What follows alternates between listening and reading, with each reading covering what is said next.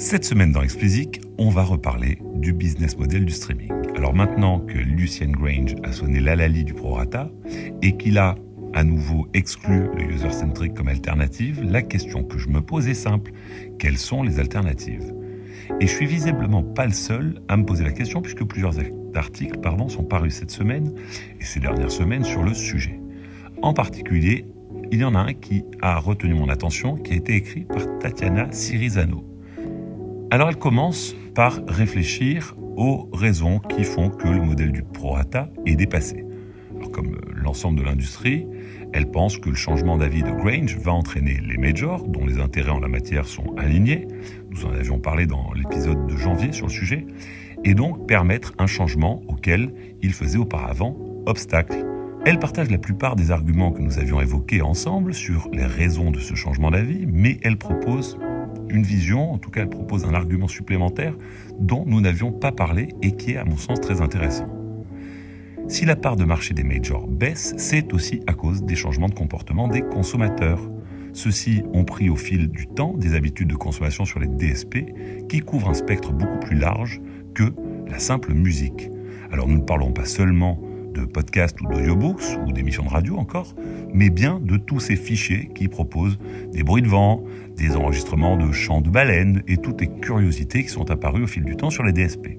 Alors Tatiana pose une question essentielle.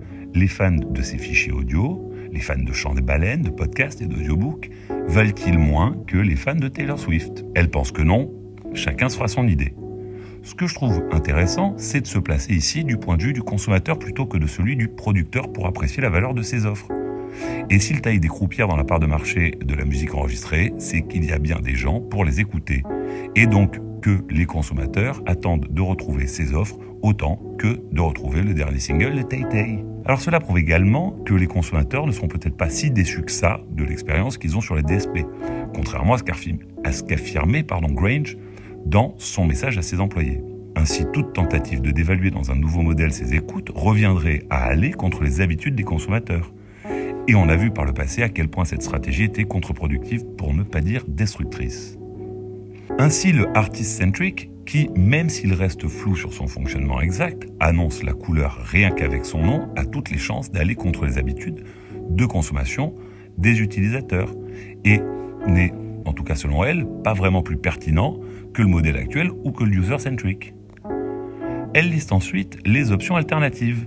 Alors, il pourrait y avoir un virage type vidéo, en fait, où chacun proposerait son propre service avec son catalogue, en tout cas celui qu'il distribue. Cela aboutirait à un marché très fragmenté, et ça, souhaitons-le, ça a peu de chances d'arriver. Une augmentation des prix ensuite et un virage vers les fans, ce serait la fin du one size fits all, qui veut simplement dire que chacun souscrit la même offre, quelle que soit sa consommation. Alors on verrait probablement apparaître des offres à tiroir, dont le prix augmente en fonction du niveau de consommation, et les artistes proposeraient ensuite à leurs fans de payer en plus pour accéder à des contenus exclusifs.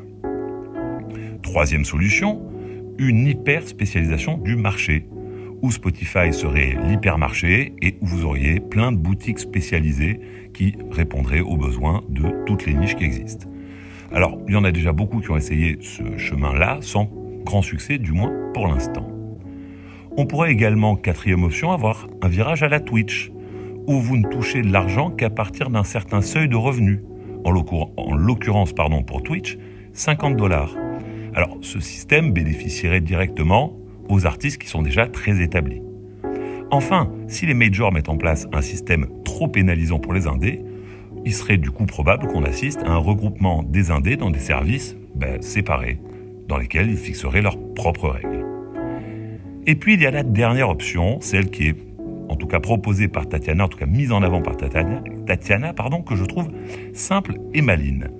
Pourquoi ne pas différencier les streams et leurs valeurs selon le contexte? C'est-à-dire qu'un stream passif, issu d'une écoute radio ou d'un autoplay par exemple, et eh ben pourquoi celui-ci ne vaudrait pas moins qu'un stream actif, c'est-à-dire un stream venant d'une recherche, venant d'une écoute en playlist ou d'une écoute en favori?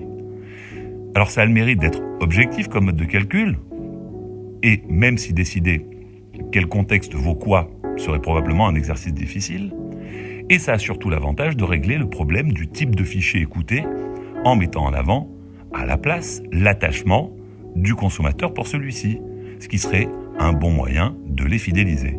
Alors Tatiana conclut en expliquant que ça a peu de chances d'aboutir, car ce ne serait pas du tout à l'avantage des majors qui bénéficient beaucoup, selon elle, des écoutes passives. Et je vais conclure pour ma part déjà un peu comme je l'avais fait la dernière fois. Il est essentiel selon moi que le nouveau modèle privilégie avant tout l'utilisateur, c'est le meilleur moyen de ne pas voir une érosion constante de leur nombre et donc d'éviter une érosion des revenus des DSP et donc, par conséquent, du gâteau à partager, quelle que soit la taille du partenaire. Allez, c'est tout pour cette semaine. Comme d'habitude, si vous ne l'avez pas encore fait, abonnez-vous à la newsletter. Le lien est en description. Et pour me soutenir, donnez-moi 5 étoiles sur Apple et abonnez-vous, quelle que soit la plateforme. Allez, bon week-end à tous et à la semaine prochaine.